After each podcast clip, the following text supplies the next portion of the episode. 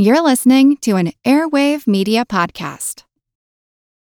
This episode is brought to you by Reese's Peanut Butter Cups. In breaking news, leading scientists worldwide are conducting experiments to determine if Reese's Peanut Butter Cups are the perfect combination of peanut butter and chocolate. However, it appears the study was inconclusive, as the scientists couldn't help but eat all the Reese's. Because when you want something sweet, you can't do better than Reese's. Find Reese's now at a store near you. It is Ryan here, and I have a question for you. What do you do when you win? Like, are you a fist pumper? A woohooer, a hand clapper, a high fiver. I kind of like the high five, but if you want to hone in on those winning moves, check out Chumba Casino. At ChumbaCasino.com, choose from hundreds of social casino style games for your chance to redeem serious cash prizes. There are new game releases weekly, plus free daily bonuses. So don't wait. Start having the most fun ever at ChumbaCasino.com. No purchase necessary. Group. Void were prohibited by law. See terms and conditions. 18 plus.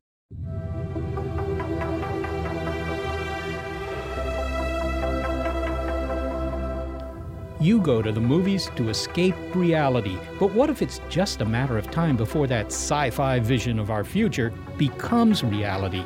In films such as Men in Black, technology exists to erase memories. But now real scientists have had success in doing just that.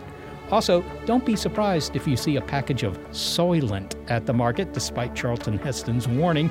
Science fiction, science fact, and why our brains are wired to accept what we see on the screen. It's big picture science.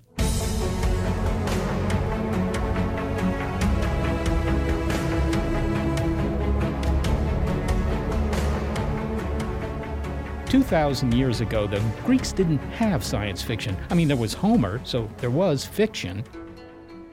Sing, O Muse, of the rage of Achilles, son of Peleus, that brought countless ills upon the Achaeans, many a brave But the Greeks did didn't have science fiction because things didn't change very quickly. And science fiction often portrays a future that differs wildly from the present, and so the genre wouldn't have made sense when the future wasn't going to be much different from the present. Your life would be like your grandmother's life. So, sales of sci fi books in ancient Athens, or for that matter, ancient Rome, were, shall we say, modest. Let's see, 201 and Appian Odyssey, read that. When Pulleys Collide, and that. Men in Black, togas. Invasionist of the Corpus Snatcherus. Oh, hang it, just give me Cicero's latest Senate speech. But the Industrial Revolution changed all that by introducing rapid technological progress. A new literary form called science fiction arose. Your grandkids might have a life that would be very different from your own. Hey, Doc, we better back up. We don't have enough road to get up to 88. Roads? Where we're going, we don't need roads. And science fiction is a guide for imagining how the choices we're making today might play out and shape the future. But most science fiction is not prognostication, as anyone who yearns for a flying car can tell you. But sometimes sci fi film eerily seems to get it right. I'm Molly Bentley. I'm Seth Shostak, and this is Big Picture Science, produced at the SETI Institute, where scientists study the nature and origin of life. On Big Picture Science, we step back to get a wide angle view on science and technology, from where they've been to where they're going. And what if what separates science fiction from science fact is just one word? Yet. It hasn't happened yet, because there are cases in which new technology seems to have jumped right off the screen. The precursors of cell phones famously appeared in Star Trek. In the movie Eternal Sunshine of the Spotless Mind, memories can be erased, and now scientists have reported success in doing just that. Discover the relationship between science fiction and reality, and, later in the show, why our brains are wired to believe what we see on the screen.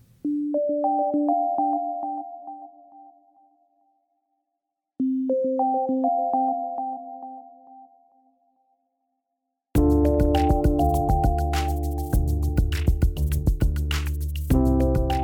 In the movie Eternal Sunshine of the Spotless Mind, an estranged couple in distress after a painful breakup opt for a radical solution. They each use memory erasing technology and have the memories of one another wiped out. Whether or not they're better off when they do this is for the audience to decide. In the lighter film, Men in Black, undercover agents erase memories not with a delicate inpatient procedure, but with the blast of a neuralizer that they point at whoever has witnessed just a little too much aliens on Earth action. Manipulating memory is a popular theme in science fiction. The consequences also play out in Total Recall, The Manchurian Candidate, and the noirish Dark City. And did I mention Total Recall? And now they may be playing out in real life. In the last couple of years, neuroscientists have been able to erase selective memories in mice. And now a team at MIT has succeeded in doing the opposite, planting artificial memories in the animals. Is the technology of eternal sunshine of the spotless mind leaping off the screen? Well, one of the scientists, Steve Ramirez, admits that a painful romantic breakup did encourage his research. But the technique can't be applied to humans yet. Steve, we've seen it in movies, whether it's hypnotism or maybe the neuralizer from Men in Black, the ability to manipulate our memories. Now, you've done that in the lab, but first I've got to ask you does it even make sense to talk about a memory in the brain? I mean, is there one spot in my brain where the memory of, I don't know, my first day of college resides? Is it localized like that? So I think it makes perfect sense because even though it doesn't feel like memory is something that you can pinpoint and touch in the brain, it is as physical as anything else. So it is realized in the brain. Uh, it's not located in any one spot in the brain. We think that the brain coordinates activity from areas left and right, up and down, high and low, uh, to give the rich representation of a memory, uh, to give it life, basically. We think it recruits many corners of the brain and isn't localized to just one particular area. I've heard it said that the uh, brain is kind of holographic, which is to say, just as you've noted, that that memory might be spread all over the brain. So I couldn't go in with a knife, as it were, and remove a particular memory from my brain. So you couldn't remove a particular memory in one spot of the brain, but you could actually start getting rid of components of the memory. So there are different brain areas, for example, that process parts of a memory very differently. So you could imagine that you could get rid of, for example, the gut wrenching emotional feeling associated with a breakup, but you could still have the memory of the person that you broke up with and when it happened and how it happened. You could still have that part of it intact. All right. Now, you and your colleagues there at MIT have identified uh, some memories in a mouse's brain and then devised a way to turn them on or off. Um, what kind of mouse memories were they, and how did you know the mouse even had that memory? It's a fantastic question. So we can't ask the mice, unfortunately. So we have to come up with some clever ways of indirectly measuring if the mouse is recalling a memory, for example. So we work with the simplest forms of memories in mice. So one example uh, is a fear memory. You put an animal in a box and you give it a very mild, mild foot shock, it's it's basically like static electricity, right? It's just surprising. The next time you put the animal back in the box, it runs to a corner and just stays immobilized. Uh, we call that freezing because it looks like it's freezing in place. So that's one of the indirect readouts that we have to be able to measure now whether or not the animal actually formed a memory. You know, is it freezing in an environment or in a box where something bad happened to it? So you knew this memory was there because you created this memory for the mouse. You, you gave him a little mild electric shock, right? But then you figured out a way for this little guy to forget that. How did you do that? So we actually started off with the opposite because other groups have been able to actually suppress or even erase very particular fear memories in mice. It's actually remarkable. This is the stuff of eternal sunshine that you hear over and over, and it's possible in mice, for example. We tried to ask the other side of the coin. Rather than erase a memory, we asked, could we go into the brain and activate a memory? Could we actually turn one on artificially? So we were able to find first the brain cells that we thought housed a part of a memory, and then we were able to trick those brain cells uh, specifically to respond to pulses of light. And then we could literally shoot laser, shoot light into the brain, activate those brain cells, which inadvertently now jump started that memory, which gave us the first proof principle that we could go into the brain and actually artificially jumpstart one particular memory. Wow. Well, you've described that rather concisely, but that sounds really hard because that memory that the mouse had, I mean, it's not in one little gob of goo in that brain. It's all over the brain, so you've got to figure out where it is. And then you say, well, I'm just going to turn it on with a bit of light. I mean, you're illuminating the whole brain. How do you illuminate just the part that has the memory?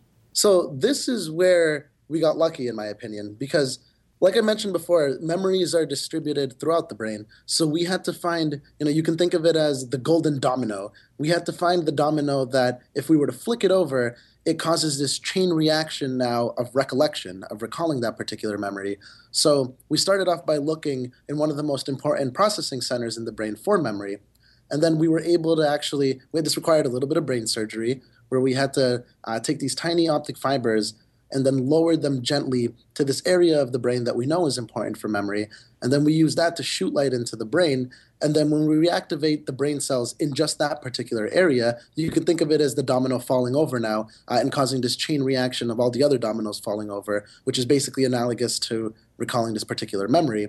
And I guess in retrospect, it's not that surprising because when you think about it, you don't have to re experience an entire memory in order for you to actually mentally live through it. You could be walking down the street and you get a tiny whiff of cookie, for example, from a bakery, and that tiny little cue of the smell of a cookie randomly triggers now the memory of your 23rd birthday, right, and the batch of cookies that your grandma made for you. And this rich representation is now brought back to life in your mind's eye. But it was just this tiny little cue in, in the form of a smell. So we think of that tiny little cue rather than it being the smell in our case, it's just the flickers of light that are turning on these specific brain cells. So you found a switch to turn this memory on. Presumably, you could also turn memories off. Exactly. So the beauty of this is that we were truly standing on the shoulders of giants here for these particular experiments because other researchers actually also discovered a switch that we can install in brain cells that rather than letting us turn those cells on with light, it just does the opposite. It lets us turn those brain cells off with light and thereby now begin to suppress or maybe even erase parts of the memory. Well, that sounds very much like science fiction, I gotta say.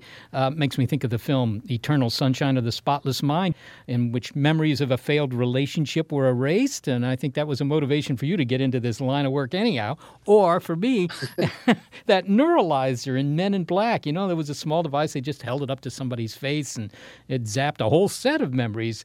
I, that seems a bit scary. Could you really, even in principle, do something like that? Yes and no. I think in principle, we've already laid down the foundation in animal research that we can tinker with very specific memories by turning them on or off, or even changing the contents of memories. The huge caveat being that this is in mice and in rats, right? Mice and rats still aren't humans. So the question, I think, is not is it possible in humans? It's how do we do it in humans in an ethically responsible way? And ideally, in as non-invasive of a manner as possible. Uh, I think we're a few technological revolutions away from that happening in humans, but I'm also not one to ever put an artificial speed limit on scientific innovation, right? That's just a matter of creativity and technological prowess.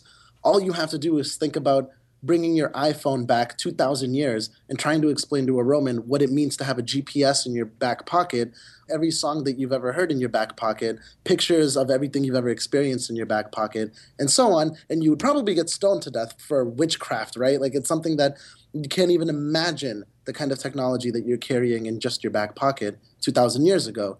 So ask, what about 2,000 years from now, right? In that case, we're the Romans. We're the ones that can't even imagine the stuff that we might be carrying around in our back pockets.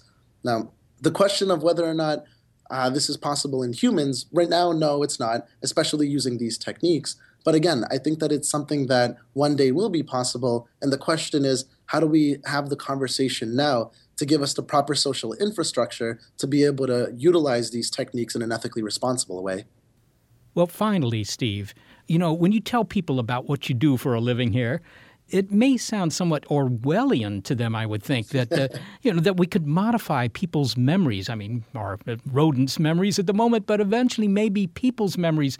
I mean, Bob Hope used to sing "Thanks for the Memories," and in a sense, those memories are what Bob Hope was and what we all are, really. I mean, isn't it true that if we start tampering with our memories, we're tampering with our identities? Yeah, sure. I think that maybe every other generation reinvents how their identities are actually realized. And I mean, think about how much of your identity your iPhone, for example, has become.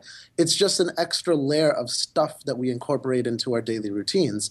Now, with regards to memory manipulation, my opinion on this is that it's probably best used in a clinical setting. So, for example, should memory manipulation ever reach the realm of humans, at the level that we're doing it with animals, then you wouldn't give it to Steve who can't get over a two week breakup. You would give it to the war veteran who can't sleep and can't begin to integrate himself into a daily routine, for example. Or you give it to the person who's riddled with depression and symptoms of depression and because of that now is no longer who they used to be. You give it to the person with schizophrenia, for example, who is having particular kinds of hallucinations and so on. So you give it to the clinically relevant population as a new tool now in our arsenal of combating some of these psychiatric illnesses. So I see these kinds of things being applied in humans for the sake of enabling our overall well being. That is the, the only way I can think of right now that would use this kind of technology, not just in an ethically responsible way, but in a socially responsible way. Steve Ramirez, thanks so very much for, well, a memorable interview. Thank you. It was my pleasure to be here. Steve Ramirez is a neuroscientist at the Massachusetts Institute of Technology.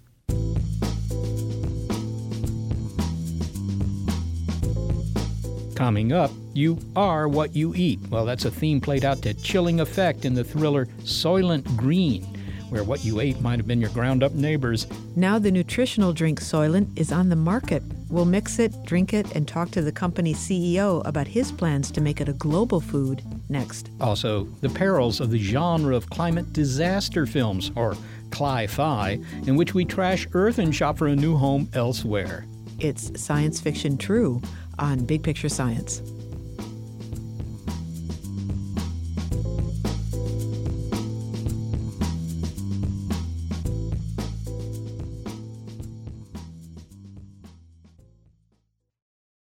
This is the story of the one. As a maintenance engineer, he hears things differently. To the untrained ear, everything on his shop floor might sound fine, but he can hear gears grinding or a belt slipping. So he steps in to fix the problem at hand before it gets out of hand. And he knows Grainger's got the right product he needs to get the job done, which is music to his ears. Call, clickgrainger.com, or just stop by. Granger, for the ones who get it done.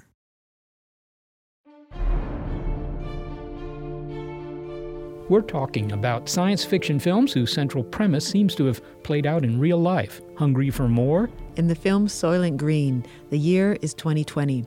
Overpopulation has stripped the planet of its natural resources, air and water are polluted, but people are able to eke out an existence with rations provided by the munificent Soylent Corporation, whose scientists have figured out how to turn high energy plankton into a global food supply, all packed into a wafer called Soylent Green. It's advertised to be nutritious, if not delicious, and better than red or yellow Soylent. At the end of the film, and this is a spoiler alert for anyone who has not chanced to see this 1973 flick, comes one of the most memorable lines uttered in all of sci fi. Charlton Heston plays a detective who learns the awful truth about what the Soylent Corporation is really packing into its wafers. You gotta tell them Soylent Green is people! Well, Soylent Green was quite a sci fi ride, but maybe it's not over. Hi, my name is Rob Rhinehart. I'm the CEO and co founder of Soylent. Soylent comes in a white pouch. Mix it with water and a bit of oil, and you have a meal. And that's not all. It's made by people! People! Yes, people have made Soylent what it is. Well, not the way they literally made it what it was in the film.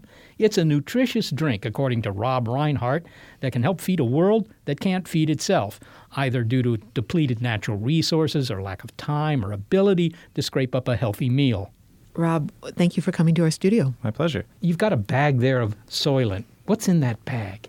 In this bag is the ideal staple meal. This food is designed from the ground up to give you everything your body needs in the precise quantities that it needs. And it's not only designed from the ground up, it is ground up. It is a powder, and you mix it with water and you down it. What So- could be easier? So this this isn't just a meal. I mean, that's every meal, if you will. You could live on this if you so desired. Now, you say it's the ideal food. I mean, spaghetti carbonara, I think, is the ideal food. How does this compare to that? Well, uh, I'm not sure what that is actually. I'm not much of a foodie. Uh, you know, food is several things to us. It is uh, primarily, I think, function. Um, if we didn't eat, we would die, and then you couldn't even enjoy your spaghetti. So, um, first thing, uh, I think the most important constraint of food is that it is accessible and it is functional and it is practical. And we should say we're going to try it here. So yes. hang so- on, yeah, everyone. Well, we'll give you our review, but but the, the question I'd have is, you know, what was it that motivated you to do this? If I go to my local supermarket, I see aisle after aisle after aisle after aisle of foodstuffs. Mm-hmm. So, what was it that made you think there's one that's missing that's essential. Because there were too many. There's too, the grocery stores are too big. They're too complicated. They're taking up too much space. It seems weird that we live in this city with skyscrapers of glass and steel, and we're picking these uh, the reproductive organs of plants from the countryside and carting them in on trucks and having laborers in poor working conditions pick them. All of our other technologies have increased by leaps and bounds over the past few years. Why are we stuck on with the same old foodstuffs? So we're going to make some Soylent. Is that how you say it? We'll Yeah. make some Soylent. We'll drink Soylent, or we'll Let's drink. make some Soylent. Okay, we'll make some Soylent. What do we need to make it? What do you have in front of you there? So in front of me is a pouch of Soylent with the oil bottle. So the oil is separated out. It's actually difficult to uh, powder unsaturated fat. You just add water. And I have a blender to make the mixing process faster. How often do you drink Soylent? Every day. Once a day? Um, two or three times a day. So it's my staple meal. You know, I, I use this, I always use it for breakfast. I usually use it for lunch. I often use it for dinner. And what are you eating when you're not eating or drinking Soylent? The rest of the time, uh, pizza, burgers. It looks like a, you know milkshake powder or something. I mean, just powder, light Sort of tan ba- in color. It'll go with your walls. And I'm pouring in a little oil. What's in that oil? mostly canola He's oil. reaching for the water. And then uh, algae oil for uh, omega 3 fatty acids. Algae, plants, plankton. All right. Well, Well, cheers. cheers to the Yes, future. Yes.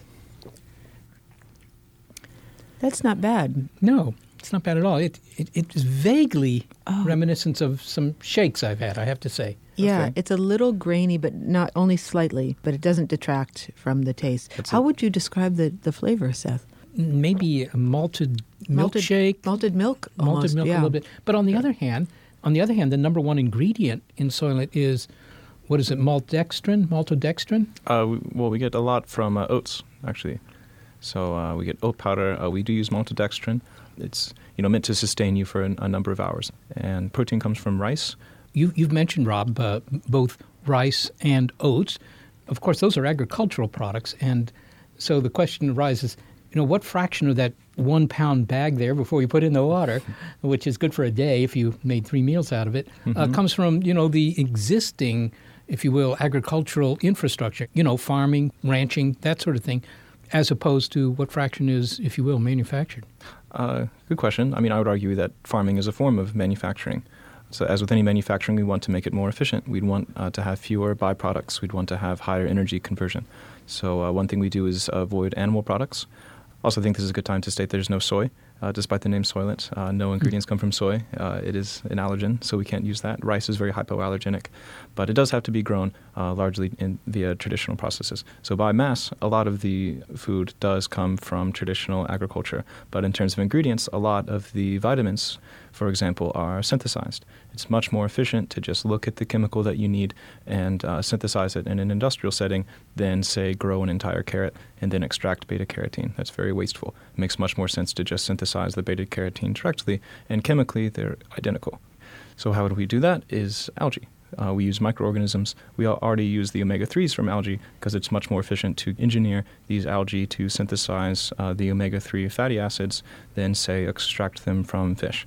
Uh, what we plan to do is uh, incorporate more and more algae based protein, which we can grow orders of magnitude more efficiently than uh, traditional agriculture. Well, Rob, on the subject of the name of your product, you say there's no soy in it, but it can't be a coincidence that your name, Soylent, is the same as the Charlton Heston movie Soylent Green. And uh, that was a pretty grim assessment of what overpopulation and food shortage have driven us to do in order to feed the world.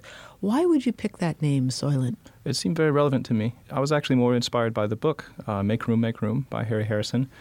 Uh, in the book, actually, there's no uh, human remains in Soylent. It's made of soya and lentil.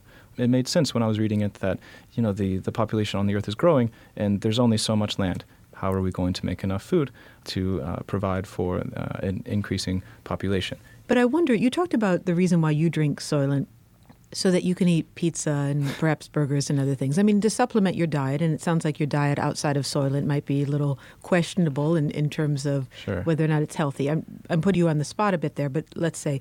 But I'm wondering if this is really a substitute for meals for anyone outside of, say, your demographic. I mean, are you talking about actually feeding the world in the parts of the world where there are serious food shortages, and how would you do that? Absolutely. It's a um, manufacturing and logistics problem to me. If we can produce enough calories, if we can distribute it far and wide enough, there's enough resources. Who is going to distribute this? I mean, uh, right now, where you, how you receive it is you receive it in the mail, right? It's direct to cons- yes, it's e-commerce, um, which I think is much more efficient than retail, and then I think it is going to scale through using designer organisms, these uh, microbes, to produce the protein rather than the rice, because there's not enough to go around. But but you So- haven't you know taken the approach that the people who are trying to produce, for example, synthetic meat have done, where they want to make a product that is essentially indistinguishable from the kind of meat you buy today at Mhm. the supermarket. You you've made a product that doesn't resemble any other food that I know about, except you know powdered sugar or something. right? Yeah, I, th- I think it's not the right path to try to recreate what exists naturally. Um, I think we can take the technology we have and we can produce entirely new textures, entirely new flavors. I mean, there may be textures in the future which are reminiscent of meat, but why would we be held back by what occurs naturally? It seems very strange. Well, then finally, what are you going to do with that last bit of soylent there in the blender? Will that keep in the refrigerator? Uh, it'll keep in the refrigerator for a few days. The powder itself, though, is very shelf stable. It will last for years. Well, Rob Rhinehart, thank you so very much for uh, joining us today. It was my pleasure. Thank you for having me. Rob Rhinehart is CEO and founder of Soylent. Well, something that strikes me is the difference in the research that we've heard about here so far. For example, erasing, implanting memories. That's something that we see in science fiction quite a bit. And in a sense, it's come to pass, at least in mice, but it's technically very challenging to take that kind of work and apply it to humans and to specific memories in humans. But Soylent, now that's another concept from science fiction. You know, we're going to manufacture some sort of universal food Without the ominous ingredient, of course, in real life. Not the secret sauce. Yeah, exactly. But to me, it seems that the hurdle there is not so much technical. I mean, they've, they've done it. It's not so hard to make it. It's getting it accepted because, you know, now you have to deal with all the social aspects of that. Right, you're asking people to give up their traditional meals, meals such as spaghetti carbonara, one of my favorites, and you're asking them to do this all over the globe. Yeah, can hardly imagine a romantic dinner that would be well served by, you know, pouring powder into the glass and then drinking that. But, you know? Right, it might be the end to romantic courtship, but in general, whether either of these ideas really pan out as they did in the science fiction film, we don't know yet.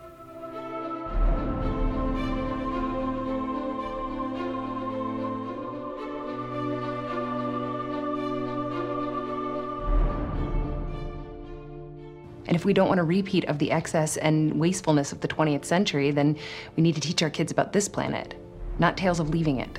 There's a new science fiction genre in town. Its signature includes overpopulation, dying oceans, polluted air, rising temperatures, melting glaciers, runaway computer intelligence, whatever it takes to make this planet uninhabitable. Climate fiction, or cli fi, packs it up in a doomsday scenario for your viewing pleasure. Now, the film Soylent Green had some of the apocalypse criteria, but with Cli-Fi, the premise is different. We don't make do on this planet, but abandon it for a new one. And that's a dangerous idea, says Jason Mark, editor of the Earth Island Journal. It's an example in which a science fiction scenario simply can't become reality. In an op ed for the New York Times, he wrote that films such as Interstellar and Elysium suggest that escape is an option when it isn't, and that we should keep in mind the placards held high at environmental demonstrations. There is no planet B. the idea that we're going to somehow catapult ourselves out into the stars, and not just meaning one or two astronauts, but literally this is going to be a life raft for the human race. And I don't want to be a killjoy. I know movies are about fun and movies are about escape. At the same time, it strikes me that it's a little bit of a dangerous delusion, this idea that we're going to somehow find a way for human civilization to transcend this planet. Okay, so uh, you object to this kind of an, an escape hatch because it uh, maybe lets us off the hook? I mean, maybe you could give an example of a film in which this occurs.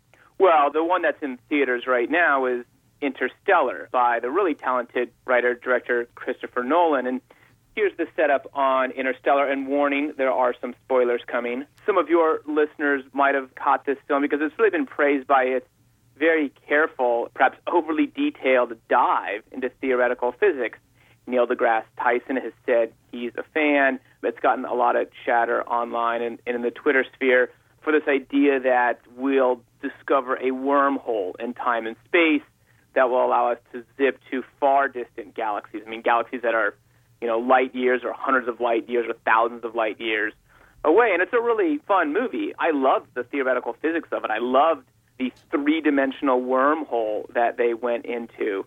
I guess the concern again is the fantasy that it encourages. It encourages this fantasy that we're going to just have this deus ex machina that's going to somehow come and save us. And I do feel that it's an escapist fantasy that is just too fantastical and that the dangers that it'll distract us from the much more immediate urgency of stewarding this one and only planet, this third rock from the sun. And I do recall a film of the last year or two, Elysium, in which uh, all the better people got off planet Earth. What what happened there? It's unclear exactly what has happened to Earth, but it's clearly a sort of dusty, overcrowded place. I don't think you see a single tree or living green thing in any of the frames, and it's sort of this dystopic reality where most people are just scratching by. Meanwhile, somewhere in near Earth orbit, uh, evidently in between the Earth and the Moon, there's this wonderful Arcadian space station called Elysium where the swells get to live in comfort and with top notch, in fact, almost sort of fantastical medical care that leaves them on the verge of immortality. It's a fable, right? It's a class allegory as much as it puts out a warning about environmental destruction. But again, the idea, which the filmmaker, to his credit, is clearly criticizing in a subtle way, is that there is no escape. We're all in this together at some level. Certainly, I think as we see more environmental dislocations, the wealthy and affluent countries will have a better chance of sustaining and coping with the dislocations from global climate change and other environmental problems than, say, poor nations will. But at some level, we all are in this together. And, and I think that's the point that Elysium makes to its credit. The thrust of your op ed piece in the New York Times was that these films may also have a kind of a dangerous edge to them, at least some of them. Maybe you could explain that. Sure. I think the, the dangerous edge is, again, encouraging, mostly among a pop culture audience, this fantasy that there is a plan B or a planet B to which any appreciable number of us are going to be able to retreat. You know, in the history of humanity, and sure, it's only been a scant 50, 60 years, barely more than 500 people have slipped out of our atmosphere into outer space. There's 7 billion and counting people on the planet now. I agree that small space station colonies, a colony on Mars, these could be useful for research, for science, etc. But to suggest, even if it is in science fiction, that they provide any kind of life raft, I think it's dangerous, and I think it distracts us from the far more important work to be done here. Well, Jason, is this a real problem or is this uh, maybe just a putative problem? I mean, uh, are people really having their minds influenced by these films to the extent that they think, you know, I'm not going to worry about climate change because there's always plan B? In the grand scheme of things, is this our biggest problem? The fantasies that Hollywood might be putting out? No, it's not. I mean, this is, nor is this something I'm spending a great deal of my time and energy worrying about. But we should acknowledge that culture is powerful. There's a give and take there, right? You know, I think these eco dystopias are a useful, convenient setup for film directors because they're believable. If you read the headlines, it's not much of a stretch imaginatively to think that we could be in the not too distant future in some real and serious trouble. I point that out by saying there's a push and pull, right, between audience and artist. But yes, at some level, this does, among some viewers, I think, feed into a less than helpful escapist fantasy. But you wouldn't try and stop the production of such films, I, I take it? Oh, my God. Oh, of course not. okay. What would I go do on the weekend? Yeah, well, there is that. Well, let me just put it to you this way then. Jason, I, I agree with you. We're not likely to get a very large number of people off this planet in the next 50 years, maybe not the next 100 years. But if you look beyond that, we're going to run out of some very essential commodities, if you will, here on Earth, namely some elements like copper, zinc, whatever, uh, and platinum uh, that are essential to our gusto grabbing lifestyle. So you know, eventually, either we get off the planet or we resign ourselves to a very low grade uh, form of existence here. Don't you think that that's uh, eventually going to prove true? I don't, actually. I think that the idea that we're going to go to Mars or the moon to mine essential elements and then bring them back here. It's kind of like a Rube Goldberg machine. It's employing six or seven complicated steps when one or two simpler steps would do. The most obvious ones, and this is a socio-political problem, and it's not something that science is going to crack anytime soon, but is first arresting and then decreasing human population numbers. You know, nobody has a crystal ball. Nobody knows what a sort of quote unquote sustainable human population is, but I would hazard to guess that it's below 7 billion people. So it's going to be more of an imperative than ever in the 21st and 22nd centuries to halt human population growth and then have a humane, conscientious, and thoughtful policies in order to then reduce human population so that we do not run into those acute resource scarcities. Well, bottom line then, Jason, I think everybody is well aware that Hollywood certainly doesn't always get it right when it comes to the facts. That's not the business they're in. But uh, I take it from what you're saying that this is one case where when they get it wrong, it uh, it might have real consequences which are maybe not so salubrious. I think that's right, and I think again the consequences are that it distracts our attention from thinking of the other solutions, the simpler solutions, the more elegant solutions for finding a way to balance human appetites against the needs of the other critters that are out there and the rest of the ecosystems. And in doing so, hopefully create for as many people as possible a wonderful lifestyle here on planet Earth. Jason Mark, thanks so very much for talking with us today. Thank you. I really appreciate it. Jason Mark is the editor of Earth Island Journal. Coming up, don't blink. Nope, wait, do blink. It's what helps us deal with the illusion created by film editing. Our brains may be wired to accept what we see on the big screen. It's Science Fiction True from Big Picture Science.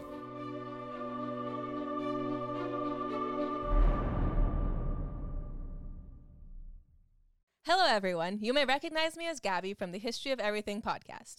And my name is Brenna, and you don't recognize me from anything yet. Together, we're two scientists who explore all of the weird little questions and conspiracies of the universe in our new podcast, Mystery of Everything. Everything has an explanation. We hope. But that is what we're here to figure out. We will dive into the science behind many popular conspiracy theories, such as vaccines causing autism, flat earth theory, and was the moon landing fake? And if so, why the heck would anyone even do that? But it's not just conspiracies. There's a lot of cool mysteries that we will attempt to use science to explain, such as near death experiences, what made the Vikings go berserk, and can I control my co host with MK Ultra? Wait, what? anyway, make sure to check out the Mystery of Everything podcast everywhere where you find your podcasts. Okay, well, maybe abandoning Earth in search of another home is an unrealistic premise. But then again, maybe that idea is no more outrageous than the fact that we accept what we see on the movie screen at all. I mean, think of it. You're sitting in a darkened theater, removed from all that is familiar in your daily routine, and you're gazing upon images of people and aliens and cars five times bigger than real life, although we don't really know how big the aliens are. And they're running around, shooting laser guns, and maybe flying through the air, and you go along with it. Or what might be even weirder than all that, maybe even weirder than the idea that memory manipulation in movies could really happen, is that the sequence of what unfolds on the screen is one that just never happens in real life. Consider you're looking at the moving image of waves crashing on a beach, and then suddenly you see a close up of Kate Winslet's face. That's a jump cut in film, and one that would never happen in real life, and yet we accept it without protest and just lose ourselves in the story. Why this is, is odd. After all, Homo sapiens have had their brains much longer than filmmakers have made attempts to entertain those brains, and yet our brains seem strangely well prepared to handle the hardly real happenings on the screen. Cognitive neuroscientist Jeff Zacks at Washington University in St. Louis can explain. Flicker Your Brain on Movies is the title of his book our brains evolved not to go to the movies. Certainly, movies have only been around for about 100 years, not even to read literature or even understand our friends' stories. They evolved to deal with this complex, high bandwidth, real world environment. And it turns out that then if you're going to try and do things like understand stories or go to the movies, that it's uh, adaptive to reuse a bunch of the engineering that evolved to deal with the real world. Then all you got to do is shut down those final output pathways that would get you to actually behave in a way that's not functional if the situation isn't interactive. I kind of wonder when I go to a movie, of course, I'm making a decision. This is, you know, this is what I'm going to do. I'm going to go see this movie. And not only that, but I have a pretty good idea generally about what the movie's about, you know, what kind of story it is, and maybe even something about the, the, the plot or whatever. Uh, when I have a dream, those are usually unplanned. I wish I could plan my dreams, but I can't. So I sort of wonder when I go to the movies, does my conscious brain kind of recalibrate things and say, okay, this is going to be two hours of fiction, don't get too shook? I think that's right. I think that parts of your brain kick in to say, this is fiction.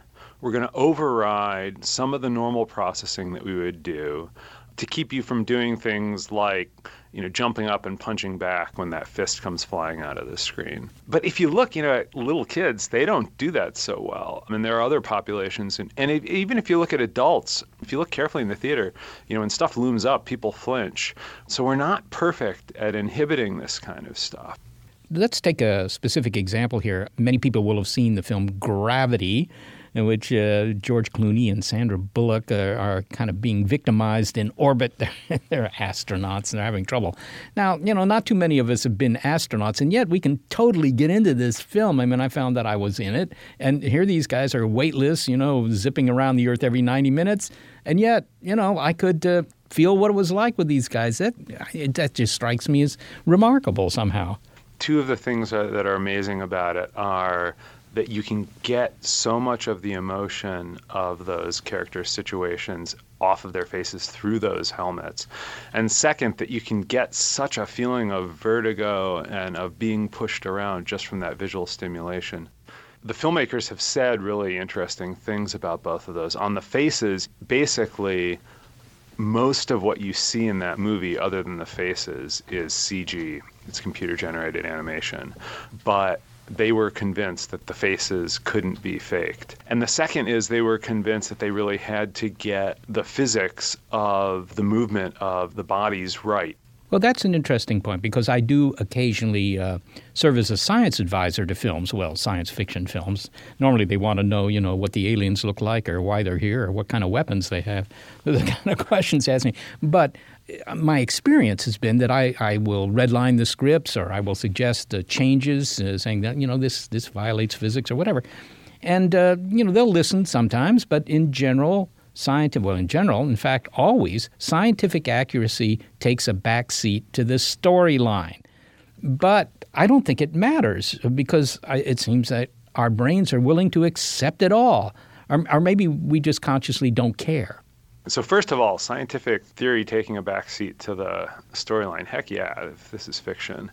But I want to make an important distinction between theory and what it looks and feels like. So, you know, we have we have to be pretty modest about our ability to reason out how the world works. And so, in the context of a fast moving drama, if somebody presents me with a logical inconsistency or a violation of facts that I know about the world, that might slide by. But if things bounce wrong or fall wrong, or if you don't capture the physics of how things move very well, we're very good at detecting those kinds of violations under the right circumstances. And we have to be because you know, in order to move around the world and not bump into stuff, we've got to be able to process that kind of information accurately with really high resolution on, and really robustly all the time. Yeah, well, that's something we're obviously very good at. We wouldn't be walking the planet if we weren't. You write that one of the reasons moviegoers confuse fact and fiction is that our brains are model building machines. And I don't think you're referring to balsa wood airplanes. What do you mean by model building machines in this context? Yeah. So there's an old idea in psychology and artificial intelligence that the way that you understand something is by translating it into basically a bunch of sentences or computer programs that describe the thing. And I think a much better way of thinking about how we understand is to say that you translate what you're experiencing into a set of models in your head. And so those models, they have some of the properties of pictures. They correspond part by part and element by element to the real world. But they also have some of the properties of models like Lego models, like that you, there's componentiality. You can take stuff apart and recombine it. And there's good reason to think that what it counts as understanding a situation that you're living or watching on the screen or reading a book about is to construct a model of that situation that captures the parts that are going to be relevant for predicting what's going to happen in the future and for reasoning about why things happened and for being able to communicate that to your friends and neighbors. So you're taking this fictional story that's been Uh, deliberately constructed and it's totally artificial in front of you, and you're building that into a real world event, a, a, real world set of circumstances in your brain. Yeah, using the same hardware and software that you'd use if you were actually in there in real life. And this is just a really valuable ability because the bandwidth of the signal that we're confronted with every moment is just huge. The, you know, the amount of visual information, and then there's auditory and touch sensation and all the rest. It's just huge. And so we've got to do a bunch of abstraction. We've got to do a bunch of chunking. We've got to get it down to meaningful units of a size that are manageable in terms of the information processing capacities of our central nervous systems. I'd like to address one specific of movie making, and that is cuts you know, where you, you, you see some panorama of the desert right? And you see some camels off in the distance. Who knows why? And then suddenly you cut to a close up of Omar Sharif squinting into the into the sun. Now that's the kind of experience that is very common in the movies, a jump cut, if you will. But that never happens in real life. I, am never standing on, on top of a mountain looking at something far away and then suddenly jump to you know five feet away from some guy's face. And yet we fully accept that how can we accept something that's never ever happened to any hominids? Yeah, well, farther back than hominids. I mean, the crazy thing about movies is that in our whole evolutionary history, it was never the case that you're staring at something and it's replaced instantaneously across your whole visual field with something completely unrelated. And so, you know, in 1900 plus minus, when that first occurred, Lumiere brothers first showed their audiences in Paris films. You know, why didn't all their heads explode? And uh, yeah, it's true that the visual world never changes discontinuously out from under us. But we blink about every couple seconds. We move our eyes in these rapid ballistic eye movements called saccades about three times a second. And during a blink, you're functionally blind for a third of a second. During a saccade, you're functionally blind for tens to hundreds of milliseconds.